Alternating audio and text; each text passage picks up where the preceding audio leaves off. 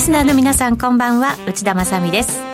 月1番組夜トレ雇用統計ナイトをお送りしてまいります。さてメンバー紹介の前に現在ドル円ですけれどもちょっと下方向きましたね。144円92銭93銭あたりでの推移となっています。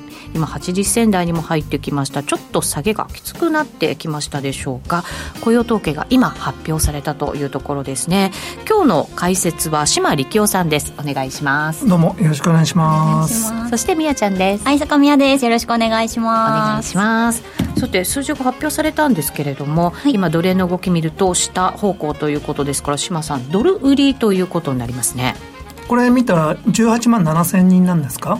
はい、なんか先月と同じような数字ですね。そうですよね。失業率が上がってます。ああ、うん、これがちょっと予想外。そうですね、うん、予想が3.5%前回数字が3.5%だったんですけど、はい、今回数字が3.8%になりました。うんですね。パパさんも今チャットにも書き込んでくれています、はい、いつもありがとうございます。改めて数字、えー、入れておきましょうか。非農業部門雇用者数がプラス18万7000人ということで予想は上回りました。そして前回数字とほぼ同じ横ばいという数字が出ています。これはいいんですけど失業率みやちゃんが言ってくれたように予想が3.5%で前回は3.5%これも同じ数字出るんじゃないかという予想だったわけですけれども3.8%ということで0.3ポイント上昇となりました、うん、島さんこれいかがですか？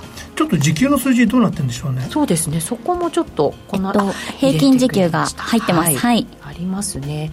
えっ、ー、と時給がどこだ？あったあったあった。えっ、ー、とですね。前月に比べると0.2%上昇ということですね。これもだから予想下回りました。低いですね。はい、うん、予想が0.3%前回数字0.4%ということで前回数字そして予想も下回ってということになります。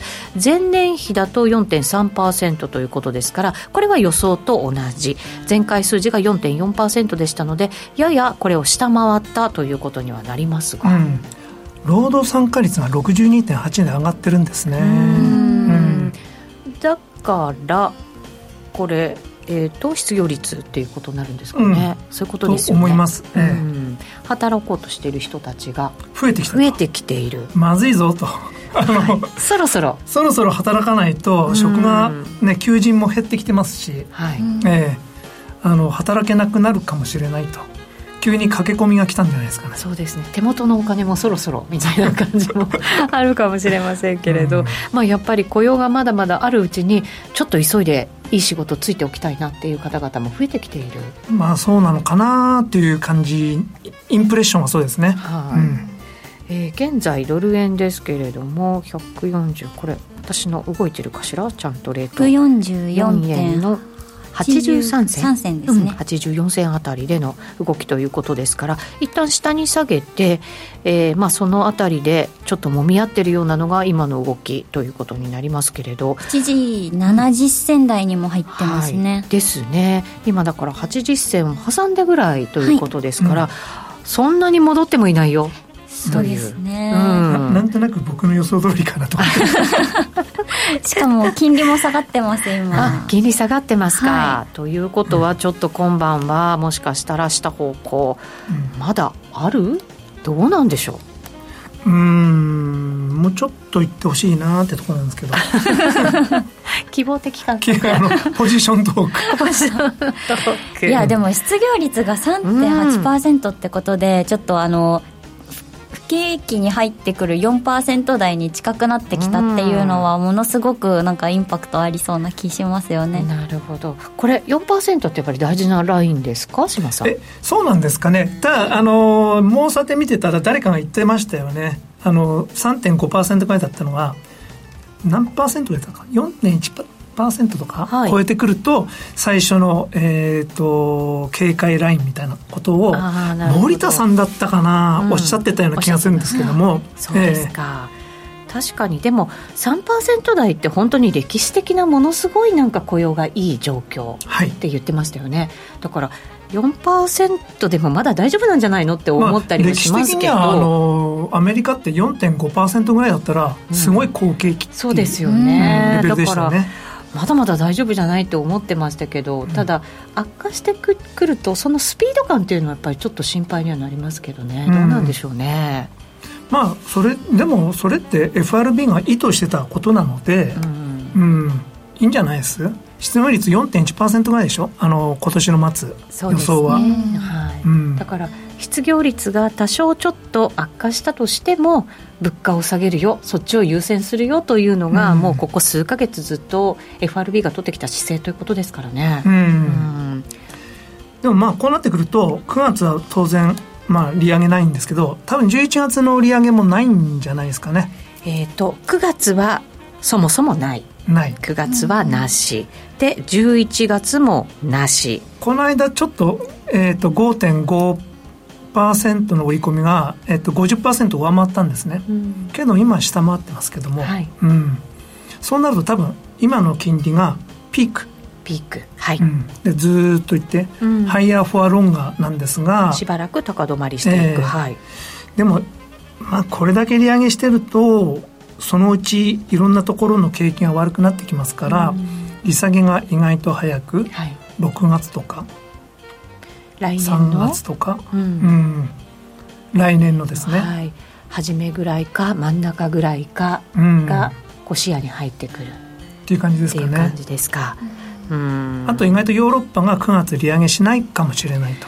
ECB がぜんちょっとね足元急速に悪くなってきた感がしますけど。弱気になってる気がします、急に弱気になってきた、はい。ちょっとびっくりしましたけどね、うん、シュナーベルさんとかナーゲルさん？シュナーベルさんとナーゲルさんか、うん、あのブンデスバンクのサイトですね。あの2人ドイツから来た2人がちょっと弱気だったんですよ。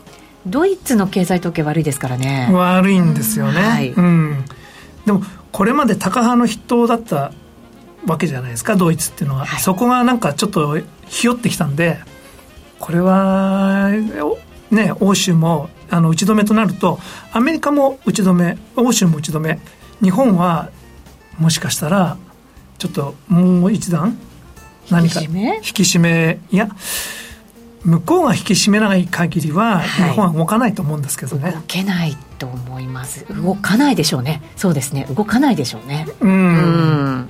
動こうと思えばね動けるわけですけど日本だっていいですもんね。比較的 ヨーロッパとかに比べると まだ緩和効果があるかなっていう感じがしますけどね。直近あれじゃないですか？なんかあの日銀の関係者さんが、なんか物価2%全然余裕でまだまだ超えられるみたいな安定的に2%維持し譲ってた。って言ってましたね。安定的に。安定的に。安定的に超えたら動くっていうことですからね。うんまあそうなんですけど、はい、あの基調的インフレ率とか例えばあの、まあ、2025年のインフレ率とか、はい、そういうことを上田さんおっしゃるんですけどもそこまで先のことなんて分かんないですよね。あの言い訳にしか聞こえないですよね。そうですね、うん。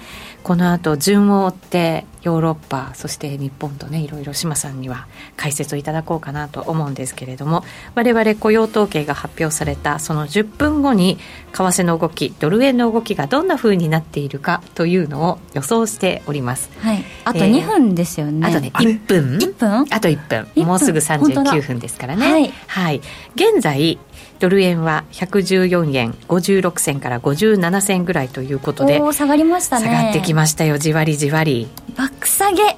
ねえ、みやちゃんが言った通りのバック下げバック下げ。我々下って言いましたけどあ、うん、島さんは144円台って言ったんだ。144円台後半後半。よし前半来い。前半来そうな感じになってきました。前半島さん危うい。今日はみやちゃん解説者。島さんあと1分で。割れる。割れる。下げかな。格下げでみやちゃんが一人あまあ我々もちょっと勝ちですけどね、うん、はい。そんな感じになりそうな雰囲気になってきました。久しぶりにナイアガラ見たなモモンガさん入れてくれました。あしんくんゴルフさん爆損うん。損切りって。損切り。ね入れてくれています。まあでも損切りできるのは偉いですよ。はい、はい、ですよ。そう思います、うん、どうでしょうねこれ。一旦これずっとやっぱりなかなか下げなかったものがあ今40分になりましたのでこの後またね聞きますけれど今144円。52銭。おお後半ですね。ミドル。ミドル。ミドル。ミドルだ。全員外れということで。え、でも、爆下げって言いましたもん。我々はだから。え、爆下げ、いや、爆下げじゃないですか？じゃあ、みやちゃん勝利。やったそうですね。はい、勝利拍手という感じ。はい、ありがとうございます。おめでとうございます。まあ、我々もね、方向は合ってたわけですよ。そうですよ。目線は。目線、目線はね。目線は全員合ってました。はい。はい、ね。でもなんか、みやちゃんがね、尻尾まで全部取ったって感じがね。そんなことないですよ。頭から尻尾までって感じがね、しますけど、はい。我々ちょいがちみたいな。そんな感じになっています。皆さんいかがでしょうか？ウィスコンシン州さん、パチパチパチパチでね、はい、来て、入れてくれま相場の女神。いやいやいやいや。と、みや、大儲けだなっていうふうにもね、はい、入れてくれています。皆さんはいかがでしたでしょうか？さて、雇用統計ですけれども、改めてちょっと予想を、えー、失業率が大きく下回って、まあ、上回下回ったってことになるんですかね、はい、あんまりよくない。悪化ですよね。悪化ということですよね、悪化になりましたのでこの辺をちょっと嫌気した動きがドル円には今出てるのかなという感じになっています。これユーロドルとかああやっぱりユーロドルもちょっと上方向ではありますけどうん、どうなんでしょうね、これ。まあ、最初のリアクションはドルの動きでいって、はい、今、ユーロが売られてきたんで、ユーロ円も下げてきたっていうところですね。なるほどね。うん、なるほどそうするとこれ、えーと、今後の為替相場にとっては、どんなふうに影響を与えそうな柴さんこう、今の感覚、今の動き見ると、どんなふうに考えられますか？僕昨日まで強気だったんですよね。強気でしたか？昨日までは？昨日まで。昨日までは、うん、はい。上がらんなと思ってずっと思ってて、昨日ちょっと、あの、転換しました。うん、そうですか。それは何か理由がもちろんあったわけですよね。まあずっとですね、あの、ユーロ円とかドル円のチャート見てて、うん、あの、トップが近いみたいな、はい、あの、エリオットのカウントをやると、ええトップのトップかもしれないっていうのはずっと思ってたんですよ。あ、そうですか。ええしかしながらですね、そのちょっとここのところ僕、あまり調子は良くなかったかな。メタメタだったんですね。あそうですか。ええショートにしてたんですけれども、うん、最後のジョルツ前の上げとかあったりとか、はい、えっ、と、これだけ強いんだったらやっぱり、基本的にやっぱり、まあ、ドル強気なんで、うん、やっぱり上かなとか思ったら、ジョルツでスコーンと落ちたりとかしてたんで、はい、でも、このジョルツの動きで、あのー、チャートがきれいに揃ったかなっていう感じはあります。短期的に天井。うん、はい。調整入りみたいな感じになるんですかね。調整入り。うん。うん、でも、どこまで深いかっていうのはよくわからないんですけどね。うん。このスピード感みたいなもの、今日今見ていただいて、ね、あの、みやちゃんは、爆下げって言いましたけどどうですかね島さんから見ると。うん。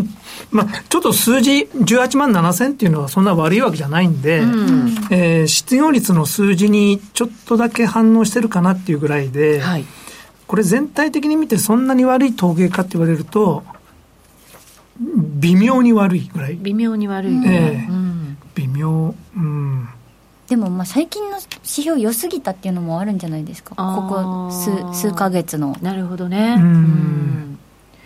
結構これポジション的にも偏ってたところもちろんありますよね。それはまああの潜在的にいつもロムなので、ね、そうですよね。ただこのこのところのどあの円安は、うん。境はドル円中心だったんですけども、はい、今年に入ってからは黒線中心でしたよね。黒線強かったですよね。えー、ユーロ円、えー、スイス円、うん、それから何といってもペソ円ですね。ペソ円、はい。うん、で、この調整があるのかどうなのか、うん、一番ありそうなのはユーロ円かなと思うんですね。あ、そうですか。ファンダメンタルズから言うと。はい。スイスはよくわからないですけど、うん。スイス、まだまだ強い印象です、最近。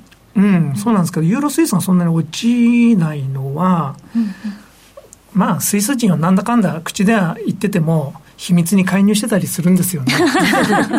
そうなんですね。うん、知らなかった。あまり信用しちゃいけないです。ああ、こんなこと言っちゃいけないですね。あの、えー、っとですね、あの、ウルフ・オブ・ウォール・ストリートっていう映画ありますけども、はい、あそこでもスイスのですね、インベストメントバンカーみたいなのが出てきて、なんかデカプリオがボコボコにしてましたけども、うん、うん嘘つきだとか言って、えー、あのー、まあ、すいません。比喩になってないですけど。えっと、スイスは、まあ強い、ファンダメンタルの強い通貨なんですが、はい、まあ、ほとんどユーロと同じようにしか動いてないですよね、基本的には。ユーロのちょっと強い感じぐらいですかね。ユーロのちょっと強い感じ。強い感じ、はい。うんただちょっと面白かったのは、はい、あの上田さんがこあのパウエル議長とパネルディスカッション、うん、ラガルド総裁と3人で、はい、で、はい、上田さんがギャングを言いまくって、はい、あの華麗なあの社交界デビューじゃないですけども中央銀行総裁デビューした時があったんですけど日本は紙のお札もうすぐ新しいの出すんだぜみたいな、そうそうそうですね。ありましたね、えー、あの政策のタイムラグは25年かもしれないって言ったやつですね、うん。その時にラガルドさんが、チクッとすごいこと言ったんですよ。なんて言ったんですか？うん。僕ずっと全部聞いたんですけど、あの、ユーロの中にスイスが入ってなくてよかったって。へえ。で、それどういう意味ですか？あの、AT1 歳、うん、ちょっと、ちょっと少し度忘れしてることがありますけれども、はいはいはい、おそらく、あの、案に AT1 歳の価値がゼロになったですじゃないですか。はい、ありました、ね、ヨーロッパはちゃんとユーロを守ると。うんだからスイスがヨーロッパに入ってなくてよかったって。へえ。いいし。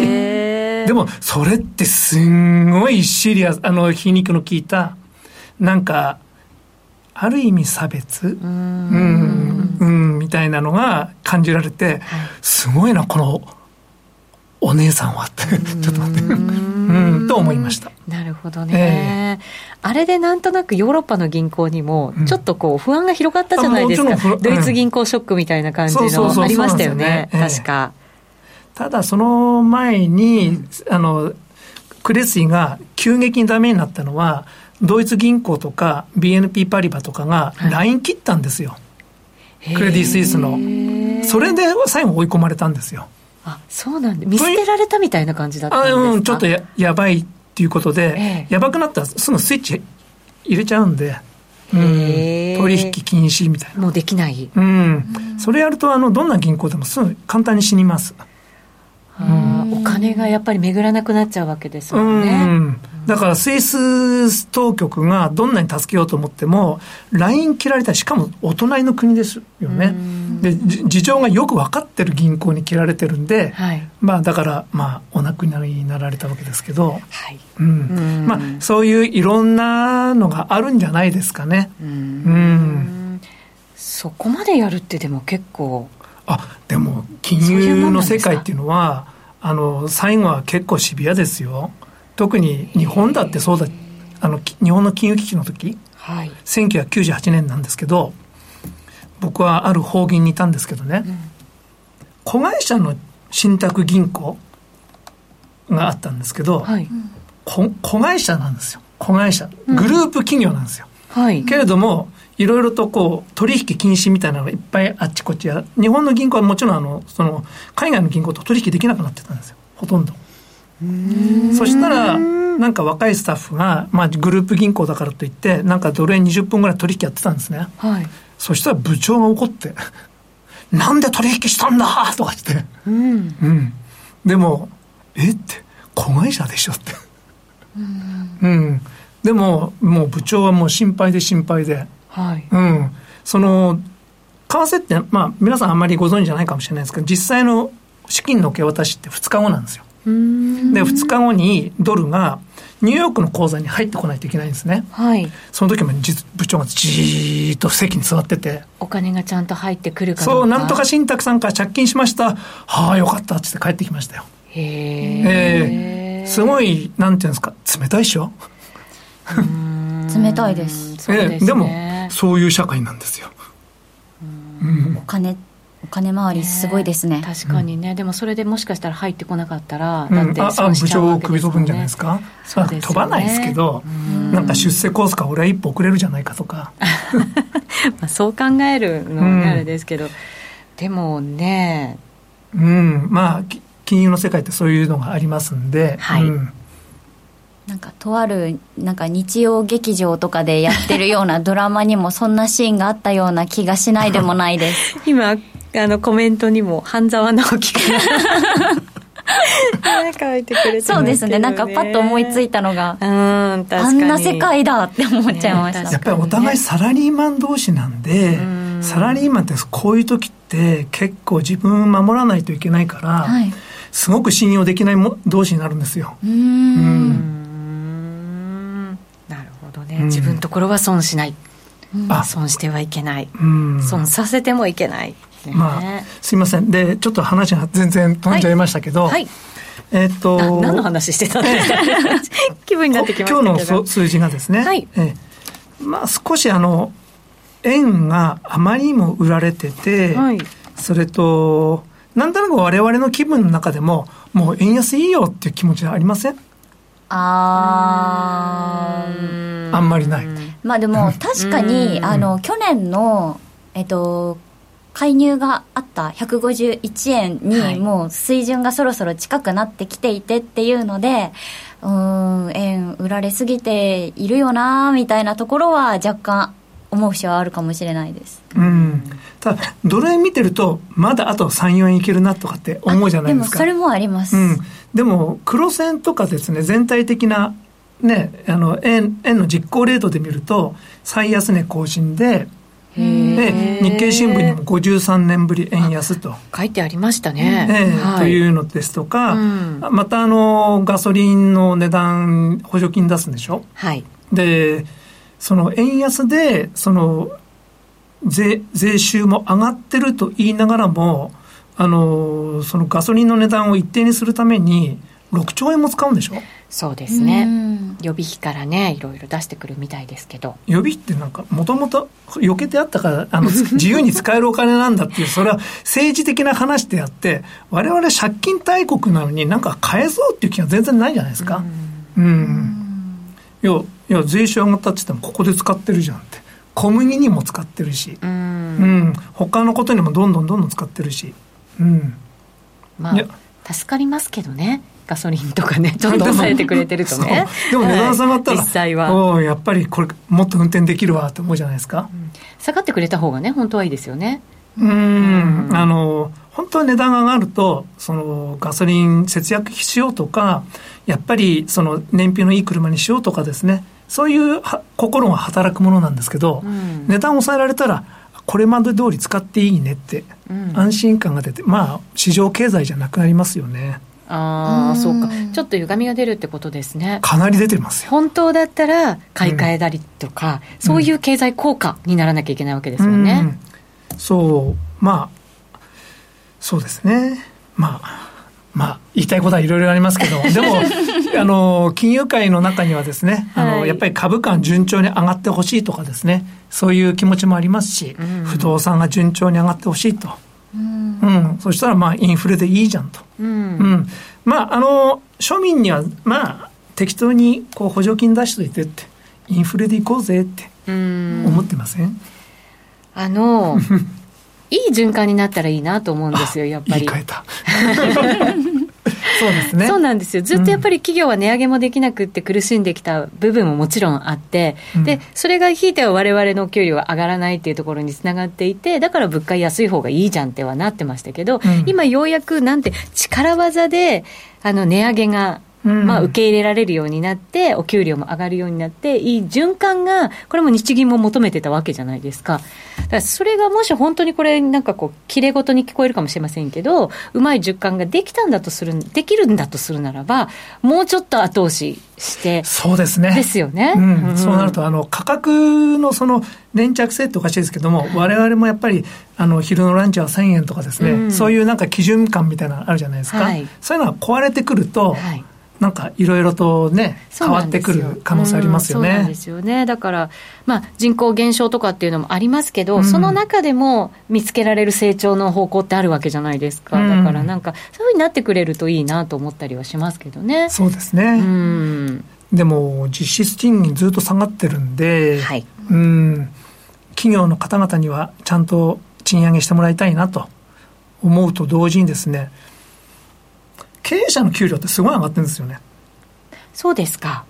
そうですかって。あの、20年前と比べて何倍になったと思います？経営者ですか、ええ、どれぐらいだろう？え、な、何年、何年前 ?20 年前、まあ、?20 年ほど前。20年前？ほどにします。20年前。我々の給料は変わってないですよ。うん。経営者の給料上がってます。それは企業業績に応じて、その連動性って形にしたから上がったんですけど、はい、日本の企業の業績は上がってます。はい。1.3倍ぐらい。ブもっと上がってる。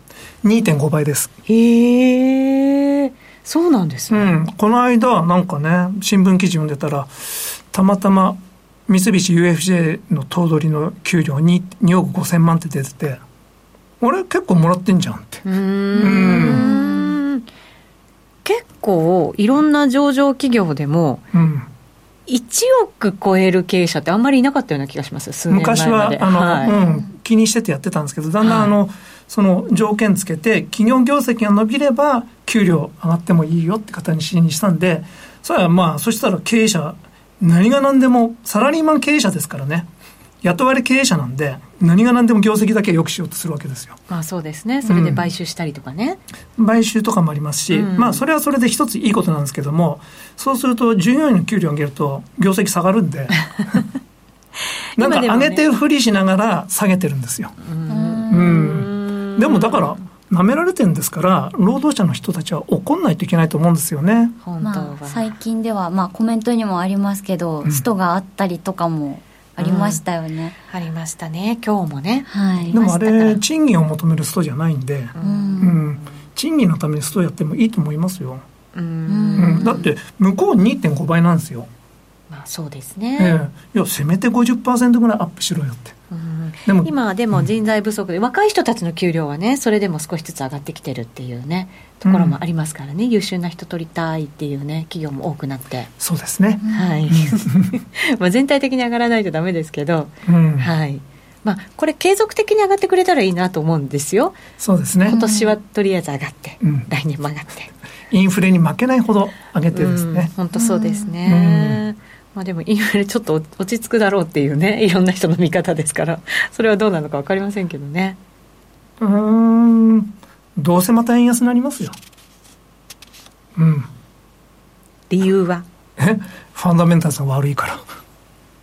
日本の？うん。いや経済少し良さそうに見えててもその金利がゼロで円が半分の値段になってそれでやっといい感じってっていうところですよ。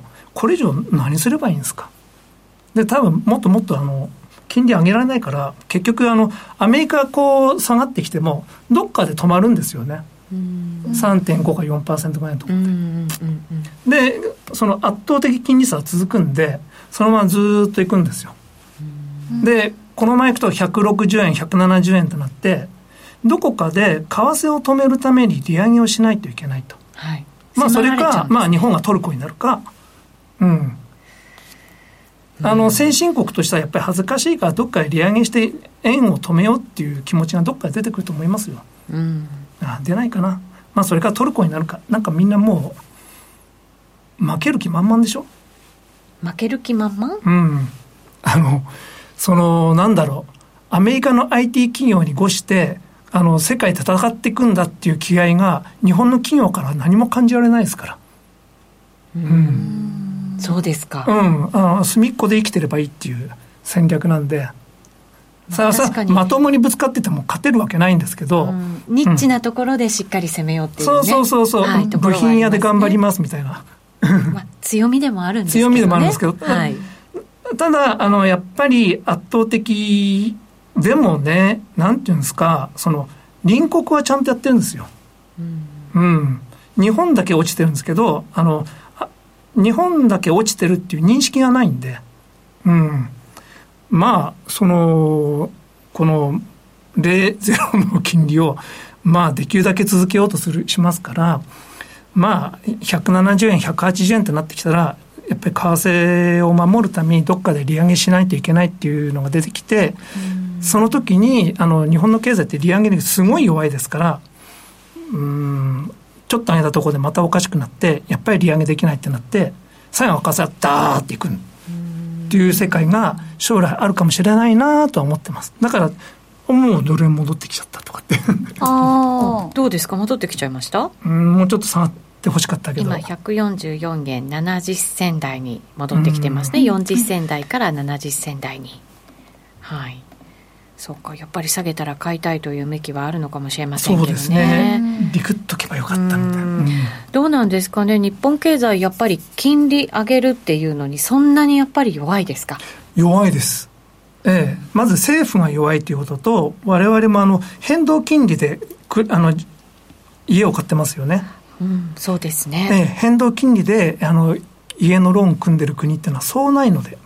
うん変動金利ってまあ、変動金利は短期の金利に変動するので、短期はゼロのままずっといくのかもしれないですけども、はい、為替やるときにはどうしても短期の金利を上げないことには効かないので、うん、上げられないんじゃないかな、うん、そういうのも考えると、なかなか日本は上げにくい。うん、またあの金利上げると、その債務が大きいので、金利負担だけで政府が、あの大変になってくるので。そうですね。それはあるでしょうね、うん、でそれがその見えてるんですよ、うん、この国は金利が上げられない国だと。世界からそういうふうに見られている。あそうだと思いますよ。はい、うん、そうなってくると最後はあの投機アタックが入るとあの厳しいかなと。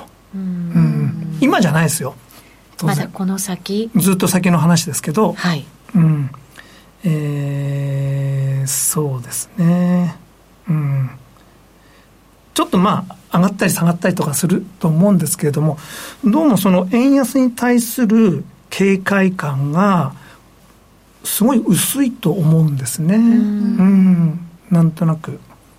ちょっとあの貿易収支が黒字になった。もうこれで円安にいかないなっていう論調が広がったりとか、はい、そんな簡単じゃないんですけどねって思いますけどね。なるほどね。ちょっと島さんは長期的には円厳しい、うん、はい、見通しをね持ってらっしゃるということですね。うん、そうか170円180円とか本当それぐらいになると我々の生活どうなっちゃうの？って感じはしますけどね。でもそんな遠くないですよ。そうですか。ほんの2、30円上ですから。まあそうですよね。うん。でもそそこまでいくとやっぱり給料もどんどんって上がってくるんじゃないですかね。うん、インフレになって、はい、お家持ってる方は結構お金持ちになって、あの景気良くなったりもするんじゃないです？いい面悪い面。いい面悪い面ありますけど。極端に出てくる感じがしますね。やっぱりね、そこまでいくと、でもそのそうなってくるとあのその投資してなかった人家を持ってなかった人株を持ってなかった人というのがあの浮かばれないのであと高齢者の方々、うん、高齢者の方やっぱり投資そんなにしないでやっぱり銀行預金のままでしょうから、はい、そういうのは厳しいかなとは思いますけどね。うんそうですね。まあでも景気さえ本当にいい状態が保てていけばねいろいろ政府的にも税収が増えたりとかするっていうところで、うん、なんとかなんとな回っていくんじゃないのっていう期待もできるんですけどどうなんでしょうね。JGB の金利が1%超えたら、厳しくなってきますね、だんだん。そうですか。えー、で1%でダメなんですか？うん。ただ、インフレじゃなかったですから、1%でも厳しかったんです今多分2%ぐらい。でも2%増えたら10年も経つと、その、金利だけで、その二十数兆円、うん、こう、払っていかないといけなくなるんで、今10兆円もいってないんですよね、金利払いが。うんうんですから、でも、ということは、他国みたいに、アメリカなんてね、4%とかじゃないですか。そうなってくると、日本で4%って言ったら、何年間、なんでしょう。50兆円とか、利払いに当てるわけですよね。うん、そういうのができない脆弱な社会ではあります。なるほど、うん、そこはちょっと重しになってきてしまうよ、うん、ということですね。だから利上げって言っても簡単じゃないよっていうことになるんですね、うん、でも株価はすごい上がると思います。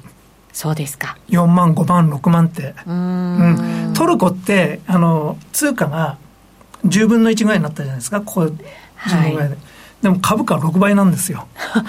そんなそんな動きなんですね、えー、ですから日経平均が20万とか？てんてんてん あでもあのドル円500円ぐらいかもしれないですけど。ああ、うん、なるほどね。でも20万になったら嬉しくないです。といういやもし日本がトルコだったらって話ですけど、うん、うん、あながちそう、まあ、分かんないですけどね。そ,、まあ、その頃には日本の生活水準っていうのは大体タイと同じぐらいになって。うん。ああなんか韓国とか台湾がすごい先進国に見えてって。感じなんじゃないですか。それは悲しいです。あでもどどんどん追い抜かれても全然みんな平気だったじゃないですか。今生活水準としてはにシンガポールの半分ですよ。あそうなんですね、香港のねあの50%以下。うん。なでね給与的には韓国に抜かれてるじゃないですか。そのうちまた台湾に抜かれますし。うん。でもみんな平気そうにしてません？物の値段がまだ安く保ててるからってことなんですかね。そういうふうになんかこう生活水準がものすごい落ちたって感じないのは。生活水準はしててこう全然そういうふうに感じないじゃないですか、うん、ですよね、うん、うん、どこかでね皆さんあの工夫して、はい、うん、企業がすごく頑張ってるんだと思います。そうですね。保ってて他の国が上がってるってことですよね。だからそこの差ですよね、ギャップがね広がってるっていう。うん、埋まってるというのかさらに広がっちゃってるっていうのか、うん、まあすいません。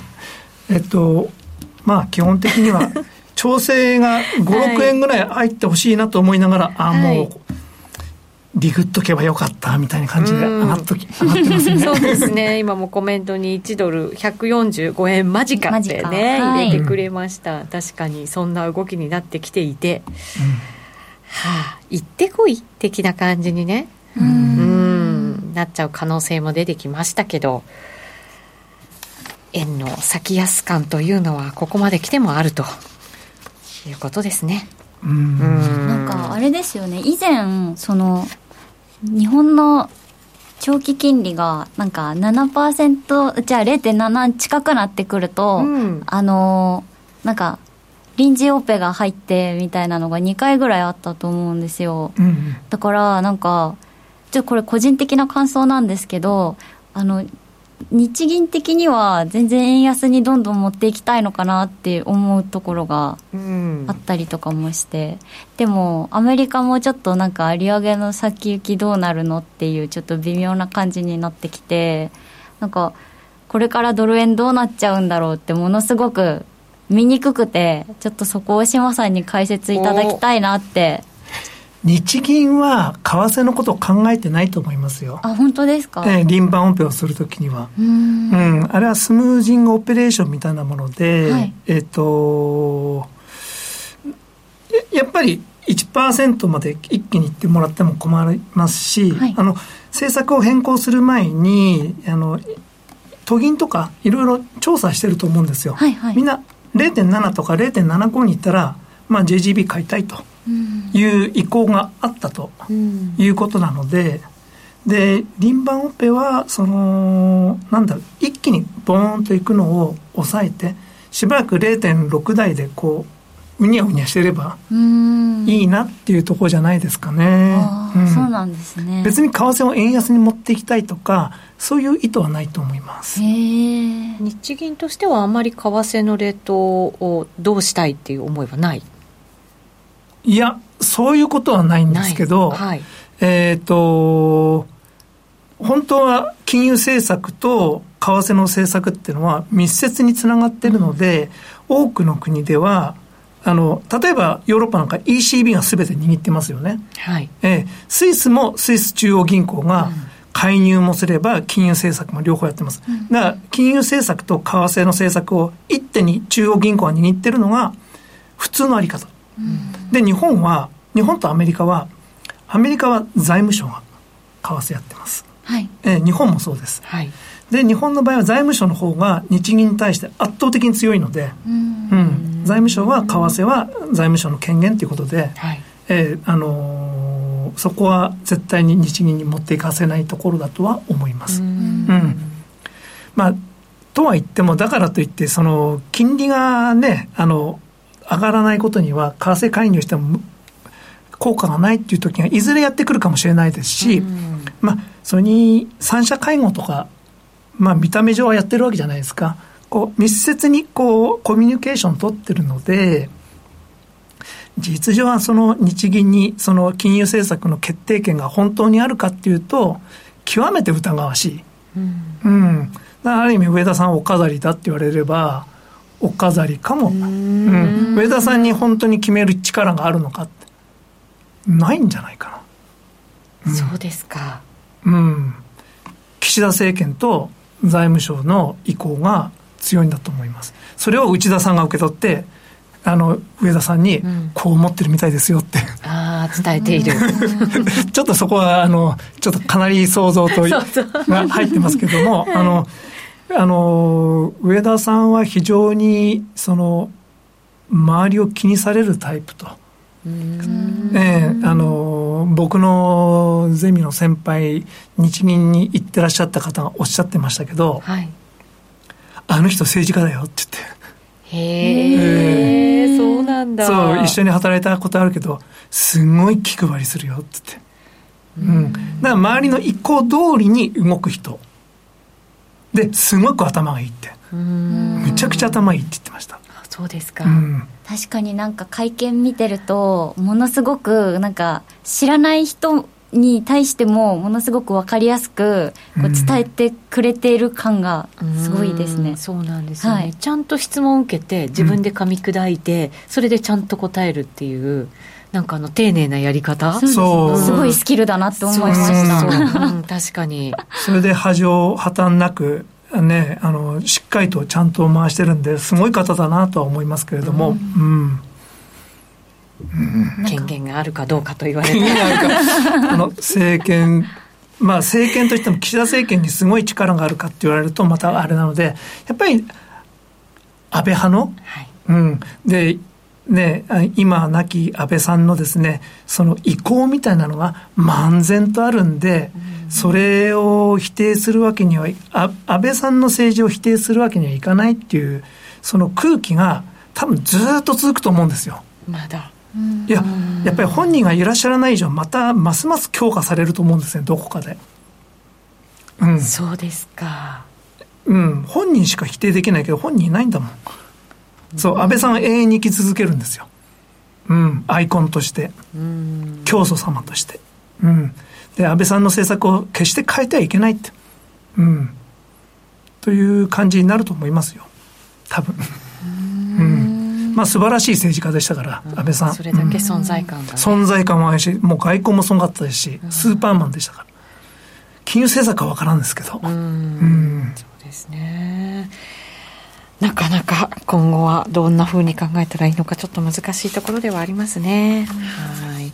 さて、アメリカですけれども、ちょっとジョルスの数字が悪くなってきていて、今後失業率というのは上がっていく方向にあるのかどうなのか、島さん、そのあたりもちょっと考えていきましょうかね。はい。はい。で、確かにあの、ジョルスだいぶ落ちてきましたよね。落ちてきました。ちょっと、あの、資料も一応持ってきたんですけど、はい、そうなんですよ。これせっかく作ってくださって。まあでも、はい、あまり見てもあれかなっていう資料なんですが、とりあえず貼っつけてきましたみたいな。はい、えええー、っと、ただ、ピークが、えー、っと、1200万件だったのが、887万件ぐらいまで落ちてきましたので、うん、だいぶ緩んできたかなと。はい。これだけ金利が高いのがあれば、まあ、それでもアメリカ経済バカみたいに強いんですけど、うん、特にアトランタ連銀の GDP Now っていう数字がですね、この間まで5.9で、あの、昨日ちょっと下がったんですよ。でも5.6なんですよね。はい。本当かなっていうぐらい強いんですけど、はい。えー、でもやっぱりこれだけ金利が高くて、えー、欧州も調子悪くてでなんといっても中国がスローダウンしてきてます。そうですね、えー、そういうのがあると全体的に景気はスローダウンしていくんじゃないかなと思います、はい、特に心配なのは中国ですね。うん、簡単にはその上向かないとは思うんですね、はい。うんでこれまで景気を引っ張ってきたのはやっぱり中国なのでそうですね。リうん、リーマンショック以降もすごいお金ドンって入れて、はい、やっぱりあれでちょっと世界救われたみたいなところもあったじゃないですか。そうですね。15年前の話になりますけども、はい、うん。その余裕が今の中国にあるかっていうと、はい、それはないような気がします。ちょっと一番苦しいかもしれない、うん、ただちょっと中国のことってはっきりわからないことも多いんで、うん、例えば外貨準備どれ程度持ってるのかっていうのは今最近公表してないんじゃないかな、うん、うん、また公表の数字が正しいかどうかわからないし、はい、で300兆円とか400兆円持ってることになってるんですけど、はい、僕はもしかしたらもっと多いんじゃないかと思うんですよね。もっと持ってるかもしれない。うん。はい、でアメリカのトレジャリーボンドをですね100兆円ぐらい持ってたんですが、うん、中国がずっと減らしてるんですね。はい。えー、それがだからあの金利高につながってるっていうね。という言い方もあるんですけども、はい、まあ継続的に減らしてるんですよ。うん、けれどもあの国のことなので。その減らした金額がどこに行ってるのかわからないんですけども、その一部はもしかしたらなんか妙なヘッジファンドみたいなのを作って還流させてるだけあのネームを変えてるだけかもしれないっていうのはあります。まあ、あの、すみません。言い方おかしかったですね。えっ、ー、と、中央銀行っていうのは、アメリカの国債を買うときには、はい、FRB を通して買わないといけないんですね。で、FRB のアカウントに債券あるんですよ。はい、でもそれって本当に自分のものかって言われると、いや、自分のものなんですけど、その、ロシアみたいなことになったら、没収されるかもしれないじゃないですか。ああ、うん、確かに。ええ。で、ですから中央銀行じゃなくて、なんかダミー会社みたいなのを通して国債を買ってれば、あの、民間のお金になってるんですよ。うん。ダミー会社でも買えるんですね。ダミー会社、別にだ誰でも国債買え買えますから。ええあの、そういうの、あの、わからないようにやってたりとか、えー、いろいろやってると思います。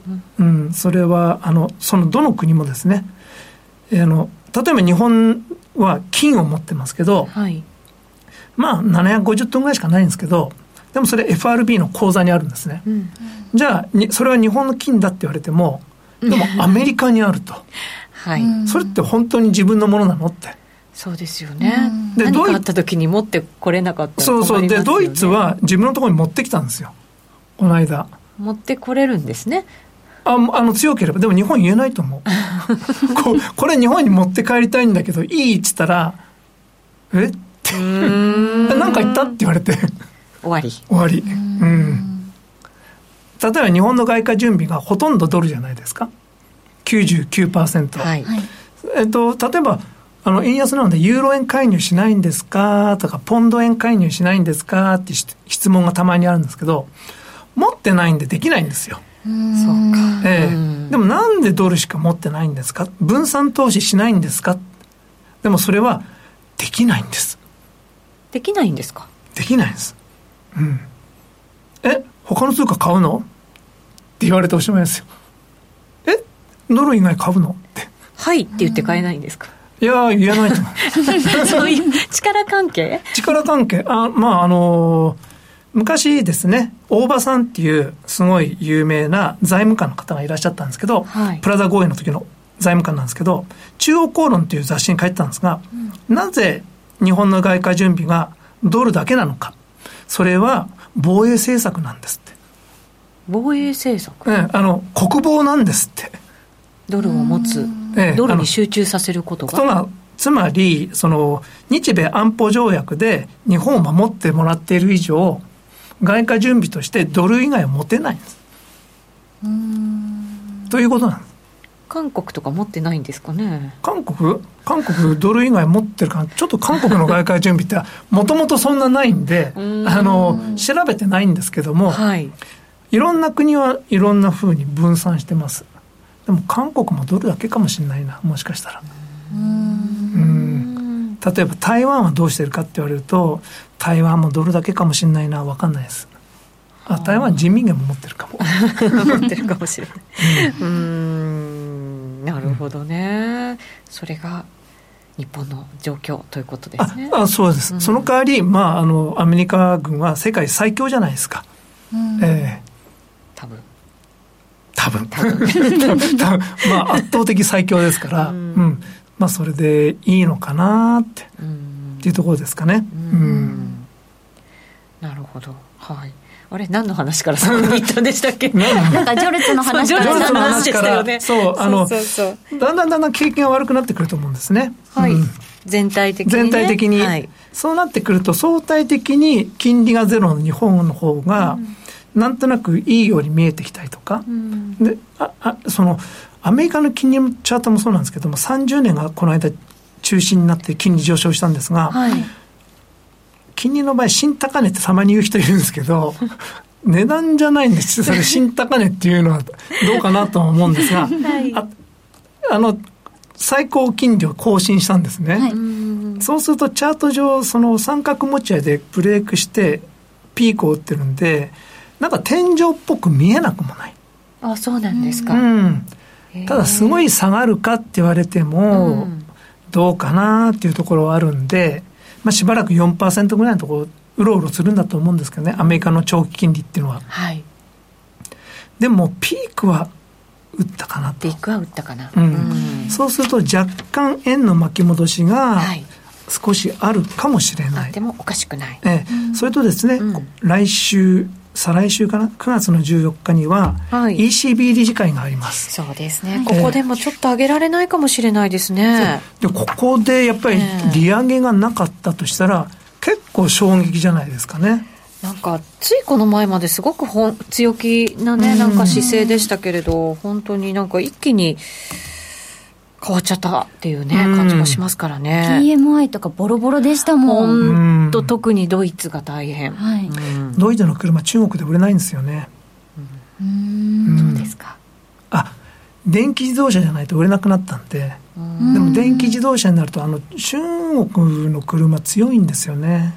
どうしてもあのそのできるだけ安くバッテリーを作ることが電気自動車の競争力になっちゃうんで。中国の地場の車とテスラの競争力に、まあ、フォルクスワーゲンとかは、まあ、負けるんじゃないですかね。そうですね。ドイツ車ちょっと遅れ取りましたもんね。うん。そこはちょっと。というのがあって、あのそう中国に売れなくなったっていうのは大きいんだと思います、うそうですね、ドイツもフランスもあんまり良くないぞっていうのが今のね経済状況ですがサービスのところもあんまり良くないですもんね。そうですね。ついに、なぜサービスが低下してきたのか。僕はちょっとそこは分からないんですが、はい、やっぱり製造業の経験が悪くなってだんだん給与とかそういうのにも響いてきてそういう循環になってきてるのかな、分かりませんけど、はい、うん、そうするとユーロ円はやっぱりちょっと調整してもいいのかなと。なんとなくなんかこう各通貨で、まあ、経済も含めて、ちょっと変えるところ変えないところはっきりしてくる感じですかね、秋相場。うん。そうクロス円ユーロ円あとペソ円、うん、ペソ円ってもうものすごく上がってるんで、はい、そのちょっと前までペソ円って4円台だったんですよ、うん、で今8円台でしょ、はい、でもメキシコ相手に通貨が半分になって嬉しいです？ラジオ番組なのに首を振るなと。言葉に出せと。いや例えば推薦なんかもこの間は58円だったの。が166円ですよね、うん、3分の1ぐらいになってるんですよ。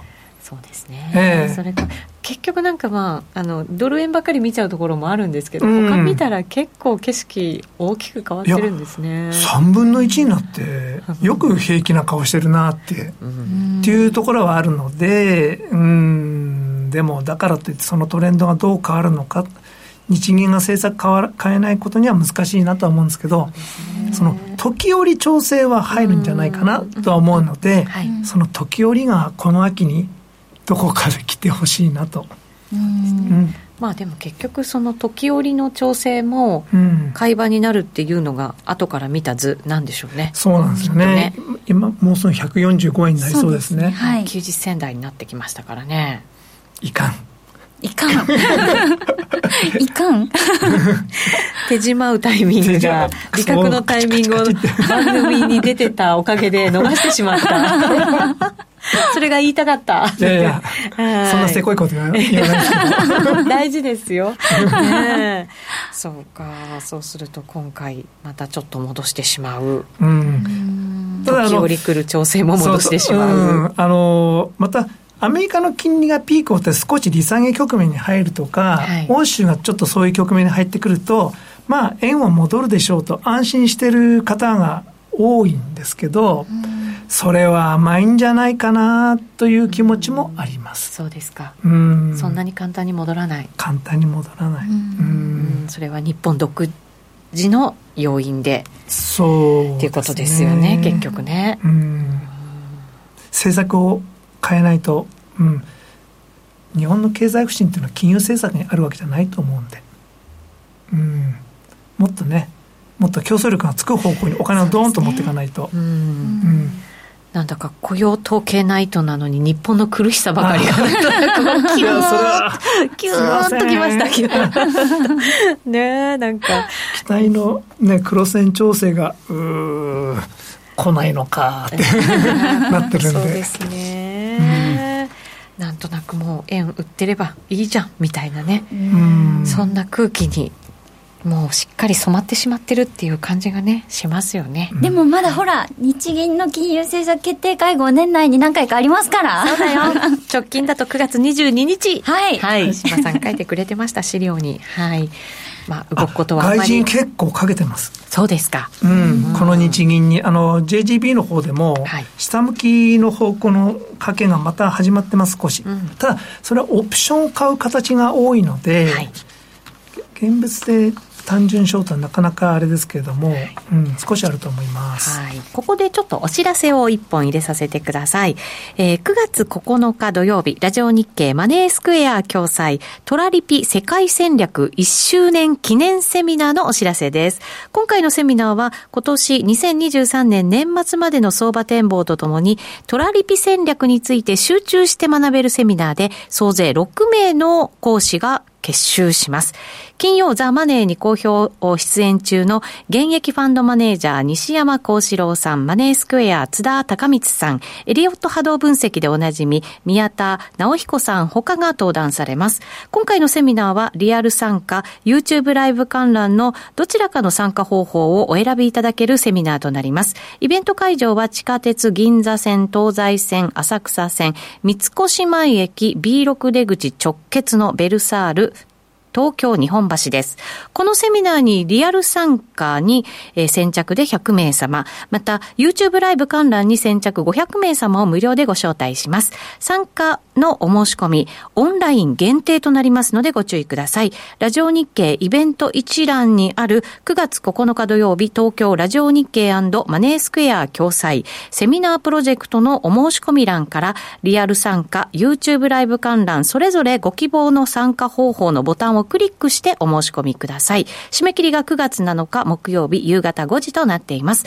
ただし、定員に達し次第、早めにお申し込みを終了する場合がございますので、あらかじめご了承ください。それぞれ当選者の方にはメールで、えー、会場参加ご案内、えー、もしくは YouTube ライブ観覧アドレスを開催日前日までにお送りいたします。たくさんのお申し込みお待ちしております。